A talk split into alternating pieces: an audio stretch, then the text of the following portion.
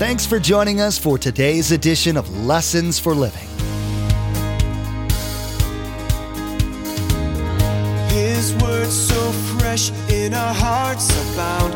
His word made flesh in the here and now. A new life is beginning. Lord, let us hear your lessons for living.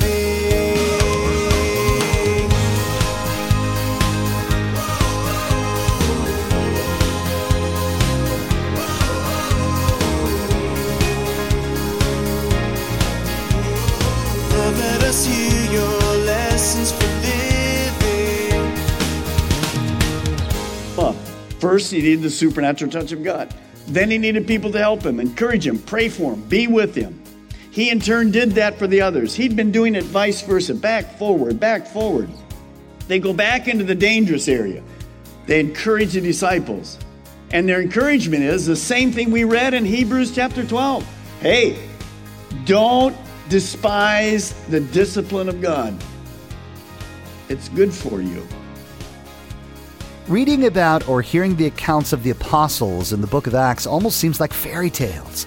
The miracles that happened and the trials and persecutions they endured makes you shake your head in wonder. When you hit some rough patches in your life, you might wish you could tap into some of that godly miracle stuff. Pastor Mark's teaching today will show you how you can access God's power in your life. God's made his agency available to you. You just have to be willing to obey. Remember, there's quite a few ways to receive a copy of Pastor Mark's teaching. We'll be sharing all that information with you at the close of today's broadcast. Now, here's Pastor Mark in Hebrews chapter 12 as he continues his message. God says, Get moving.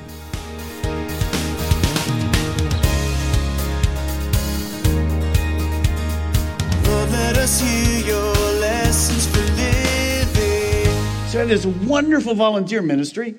Have this all kinds of people that visit the hospitals every day and all those kind of things. But you can't expect them necessarily to sit there for four hours with somebody. But if that person's in your home group and their husband's going through surgery or their wife, and it's on your heart, God will say to you, go sit with them. So you have to have the courage to do whatever it takes to be there with them, to hold them up, to help them. They're lame, they're hurting right at that point. Now, Look at verse 20. This is amazing. But after the disciples had gathered around him, he got up. What do you think of that? Just been stoned, maybe dead. He got up. That's a miracle you can trust. There's no hype. There's nobody around hyping it. There's no offering taken. That's a miracle you can trust. God did it. Well, when he got up, here's what Paul said. Paul says, let's get out of this place. Let's get on the road and run. Is that what happened? He got up and went what? Back into the city. This is amazing to me. He courageously returned to Lystra. I mean, what is he doing? He's a role model. He says, You guys help me. I was lame on the road. I was bruised. I was almost dead. But you came by. You encouraged me. No doubt you prayed for me. God healed me. He got up, and by doing that, he encouraged those that had encouraged him. Do you see the play? It's back and forth. And of course, what he was saying to those new believers was, hey, Satan had a plan. God took care of it. Relax. And look at verse 20. The next day, he and Barnabas left for Derbe. So Paul and Barnabas, a day after he's stoned, left for dead or dead, we don't know. He's what? When I read that, the next day they get on the road and they leave for Derbe. That song came out to me, On the Road Again. Willie Nelson, on the road again, just can't wait to get on the road again. The life I love making with my friends, I can't wait to get on the road again. Going places I've never been, seeing things I've never seen again. I can't wait to get on the road again. Now, think about this. Relax. I won't do it again. All right, think about this. When he's on the road again, what do you think the spirit of Paul and Barnabas is? Do you think it's like, oh man, No, the joy of the Lord was their strength. They're on the road again. God allowed that. Now we know that during that time, probably Paul had that vision and all these things and went to heaven. We don't know all the deal that happened there, but amazing things God did. And yet Paul was on the road again. Barnabas, his buddies, right there with him, and they're going on. You see, that's what the race is about. It's not this short little race. It's a marathon. And there's going to be these kind of times. And so we're to help the lame up Get ourselves straight first, help the lame up, and back and forth it goes. Look at verse 21. And they preached the good news in that city and won a large number of disciples. When I did that, I just, wow, wow, keep the main thing the main thing. You see, what did the Satan try to do? Stop the good news. Paul says, You're not going to stop me. You can't defeat God in me. You're not going to stop me. Let me ask you Has he stopped you? Are you so hurt with the issue in front of you that it's all about you and you've forgotten why God called you to do what he's asked you to do? You see, we have to get on the road again. We have to go forward, not in our strength, but in his. We're role models for people. It's not pull yourself up by the bootstraps. It's allow the Spirit of God to empower us to go forward.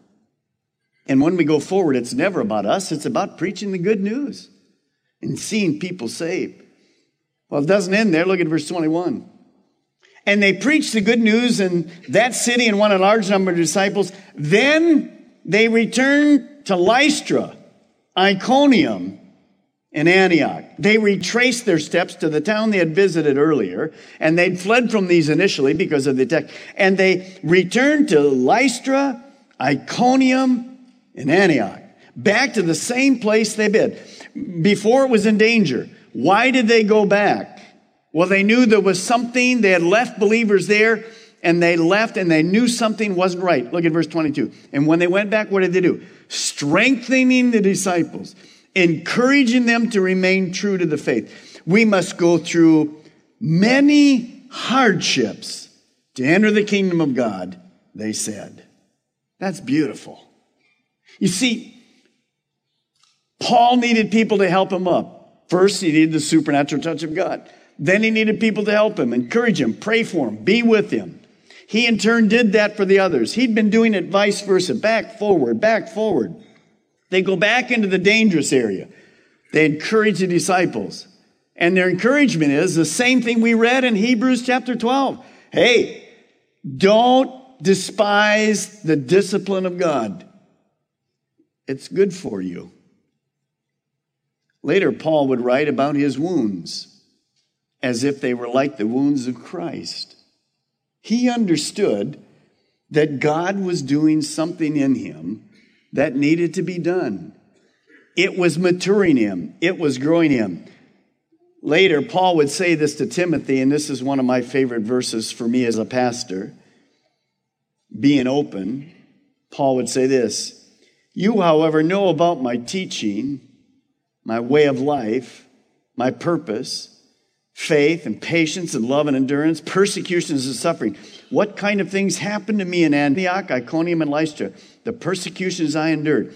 Yet the Lord rescued me from them all. That's a winner.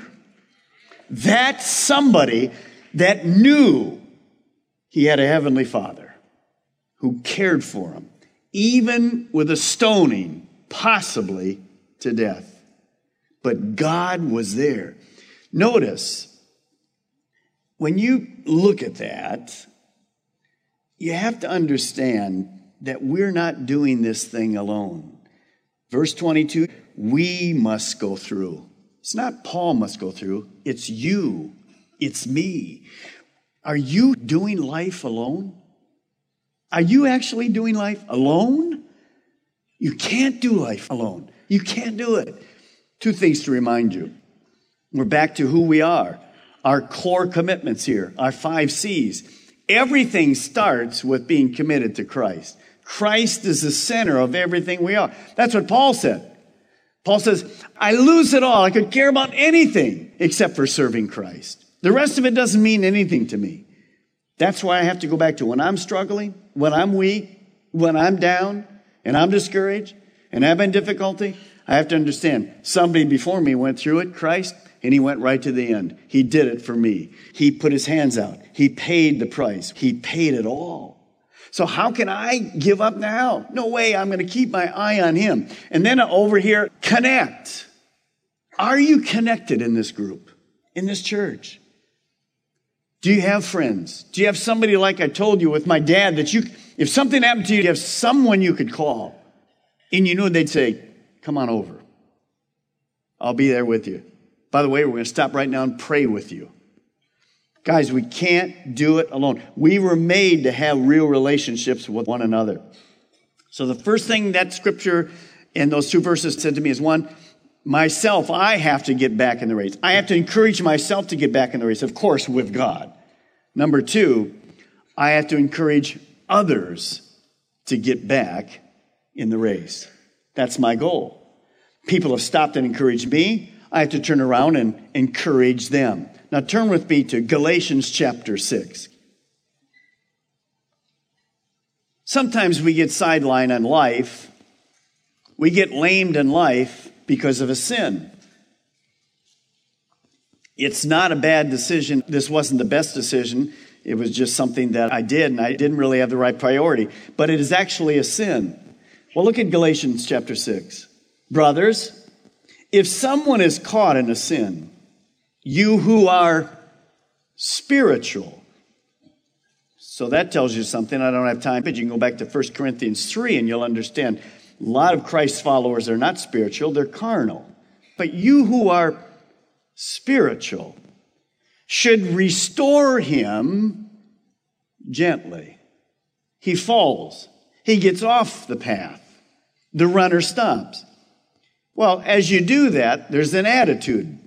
Not only is it one of restoration, which we'll talk about in a moment, but we have to be very careful. And it says this, but watch yourself, or you also may be tempted. Now carry each other's burdens, and in this way you will fulfill the law of Christ. Now, that word sin, if you want to write in your Bible, it's interesting. That word sin doesn't mean a deliberate sin, but it means to stumble or to fall. They just blew it. They didn't mean to do it. It wasn't deliberate. They stumbled. They fell. Now, the question that comes to our mind is, what do you do with that person? I need to have the eyes of Jesus. Not just looking to myself, but looking to others, as Philippians says. If I see someone who stumbled, do I ignore the sin? If it's somebody I know? Do I excuse the sin? Or do I deal with it kindly? Well, I can't ignore it because they're hurting. They're off the road. I have to go to them. But I have to be careful how I deal with them. I could treat them harshly and, you know, basically say with condemnation, criticism, and judgmental kind of stuff, what's wrong with you? Why'd you do that? You know that's wrong. What in the world's wrong with you? Well, that isn't going to help much, is it? You ever have anybody, we've all had car accidents. And somebody looks at you and you drive your car. It's humiliating, isn't it? I remember when I stepped on the, the clutch instead of the brake. Front car went smack. They took a picture of it. I had to have the picture. I look at that thing. Every time I looked at it, I said, You dummy. You've been there, haven't you? Now, it's okay for me to call myself a dummy. But if you come by and go, well, you dummy, why weren't you more careful? There may be another picture of another accident about to happen. No, but I'm too spiritual for that. I wouldn't do that. I'm like you. Yeah. So you can't be that way. What's wrong with you? Because that does harm. Because then I'm going to get ready to fall. Because I've fallen. You've fallen. So I have to watch my attitude. But the better attitude is to say to them, Do you realize what you're doing? Let me help you. See, you need a relationship usually with people like that. And if they're teachable, they'll submit to God. Do you know there's always unteachable people in our churches? And typically, they try to cause problems. Typically, they'll eventually leave because they're not in control and they're not teachable. They, they just absolutely aren't teachable. Well, that person I can't help. You can't help them. And eventually, they'll either walk away from God or burn out or die a bitter person. And I've seen it all my life. It's a shame. But most people will say, You mean you cared to talk to me? You cared enough to stop and talk to me about that? Maybe not the official reaction, because we're all a little sensitive. What do you mean you think you noticed in me? And but if I'm going to be real, I'm to restore that person gently. So here's the goal. When I'm in my race running, I want to keep my eye on Jesus. I to understand if discipline comes, it's going to kind of slow me down once in a while or whatever, but it's okay because I can go forward in God's strength. Okay? If I see other people that are hurting, I have a responsibility to try to encourage them. So the next thing you want to write, this is good for all of us. Every single person in this room should write this. Christ followers are to have the goal of restoring other people. We're not here to tear them down. You're not here to look you make you look better than them. Sometimes, if you have a judgmental spirit or if you're a very legalist, you're not very good at this. Everything you do is your standard, and your standard very often isn't even about grace. You're like in the Old Testament or something. I don't like being around negative, critical people. Something's always wrong. This was man, it's just miserable being around those people, and they're miserable. But you want to be a graceful person, and you want to restore that individual. Not with this haughty attitude like, well, I'm better than they are. You do that and we're ready to fall. So, guys, we're here to restore one another. But again, understand who can only restore somebody? Somebody that's spiritual. Now, why is that? That goes back to the book of Matthew that says this If I have this huge log in my eye, I can't help you get your twig out. I got to get my log out first then I can go, well, the twig ain't too bad at all. Let's just keep right on moving. So again, the person with a log in their eye isn't spiritual. It's a carnal person, always looking for something else wrong. So those of us that are spiritual, when God helps us, we're able to help these people. What these people need is a word of encouragement. Now, where is that word of encouragement going to come? Here's a great verse I found today. I love it in the New Living Translation. Isaiah 50, verse 4. The sovereign Lord has given me his words of wisdom so that I know how to comfort the weary. I know how to comfort the weary. Morning by morning, he wakens me and opens my understanding to his will.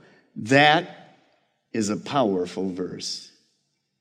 Where's the word of encouragement going to come? It's going to come from God. He's going to give me a word that I can encourage that person that's fallen, either in sin or not in sin, discouraged, weak, and whatever. He will give me that word. And I can say to them, I have this word from the Lord for you. It's a word of encouragement. When I was counseling today, early this morning, I knew the situation I was going to counsel about. And I just said, God, I need your help. And God just put a verse, a passage of scripture in my mind. And when the individual walked in the office, it was like God speaking to them. It wasn't me. He gave me the word. By the way, the word of encouragement will come from here. It will be something that will speak to their heart. See, the word of God is alive. And it goes right to the heart of that individual. I just want to encourage you that this writer, if you will turn with me to Matthew chapter 16, Matthew 16, I want to encourage you tonight this. The writer of the Hebrews has a pastor's heart. He's a shepherd. He's looking at this little church, and he's like a shepherd that goes after a baby sheep that seems to have gotten caught in a thicket or fallen down, hurt its leg. He's gone after to restore that. In this church, our leaders have shepherd's hearts. That's why we're here. We're just like you. We fall and we need each other to, to kind of lift us up and encourage us just like you. But we do have shepherd's hearts. That's what this writer was like. Actually, Moses, we see so often, will have that same shepherd's heart. He will step in and he will say, God, just put it on me. Do whatever. Paul would say that. God, just put everything that the Jews are doing bad, say the Jews, get rid of me. Paul had a shepherd's heart. You have shepherds here. So we have to run together and we have to hang tough together sometimes. We just do. That's the way life is. Now, remember, our ultimate goal is to finish well. And the person we keep our eyes on is Jesus. And sometimes we forget this. Jesus needed to be encouraged. What he was doing was very hard. In Matthew 16, go down to verse 21. From that time on, Jesus began to explain to his disciples that he must go to Jerusalem and suffer many things at the hands of the elders, chief priests, and teachers of the law, and that he must be killed and on the third day be raised to life. Look what happens right after that. Chapter 17. After six days, Jesus took with him Peter, James, and John, the brother of James, and led them up on a high mountain by themselves. And there he was transfigured before them, and his face shone like sun, and clothes became as white as the light. Just then there appeared before him who? Moses and Elijah talking with Jesus. You know, one of the things I think they were doing? Encouraging Jesus. He knew what was in front of him. And God used this time. If the perfect Son of God had to endure suffering to learn obedience and then be encouraged to do that, remember, he asked if there was another way out, but there wasn't. But he submitted to the will of God because he knew he had a godly, loving Father. If Jesus, God's perfect Son, needed to be encouraged because of the path in front of him was difficult, how in the world do you and I think we're going to get through the end of this race without needing encouragement? I need it. You need it. From time to time, we all get discouraged. What's the greatest keys and encouragement? There are two. But encourage one another daily, as long as is called today, so that none of you may be hardened by sin's deceitfulness. Hebrews 10 25. Let's not give up meeting together as some in the habit of doing, but let's encourage one another. And the more as you see the day approaching.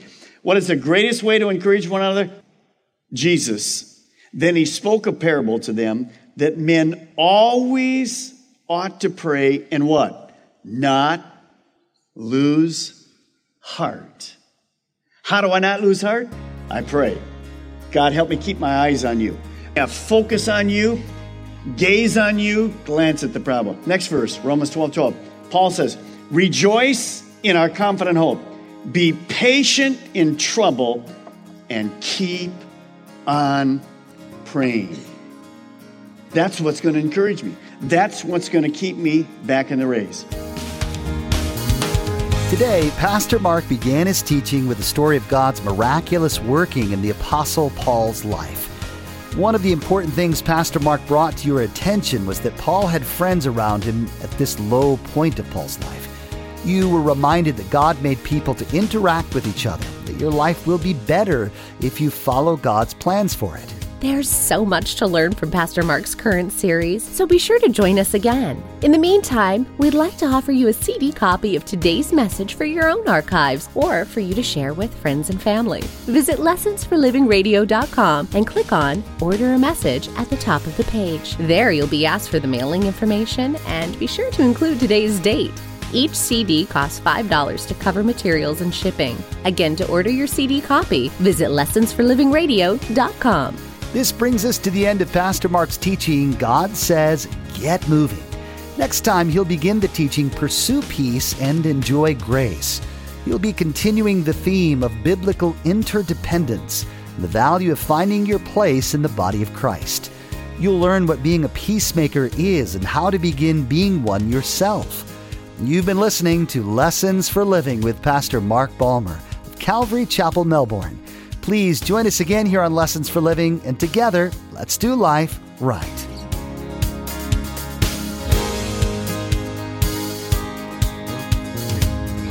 Our eyes have seen and our ears have heard His word made flesh in a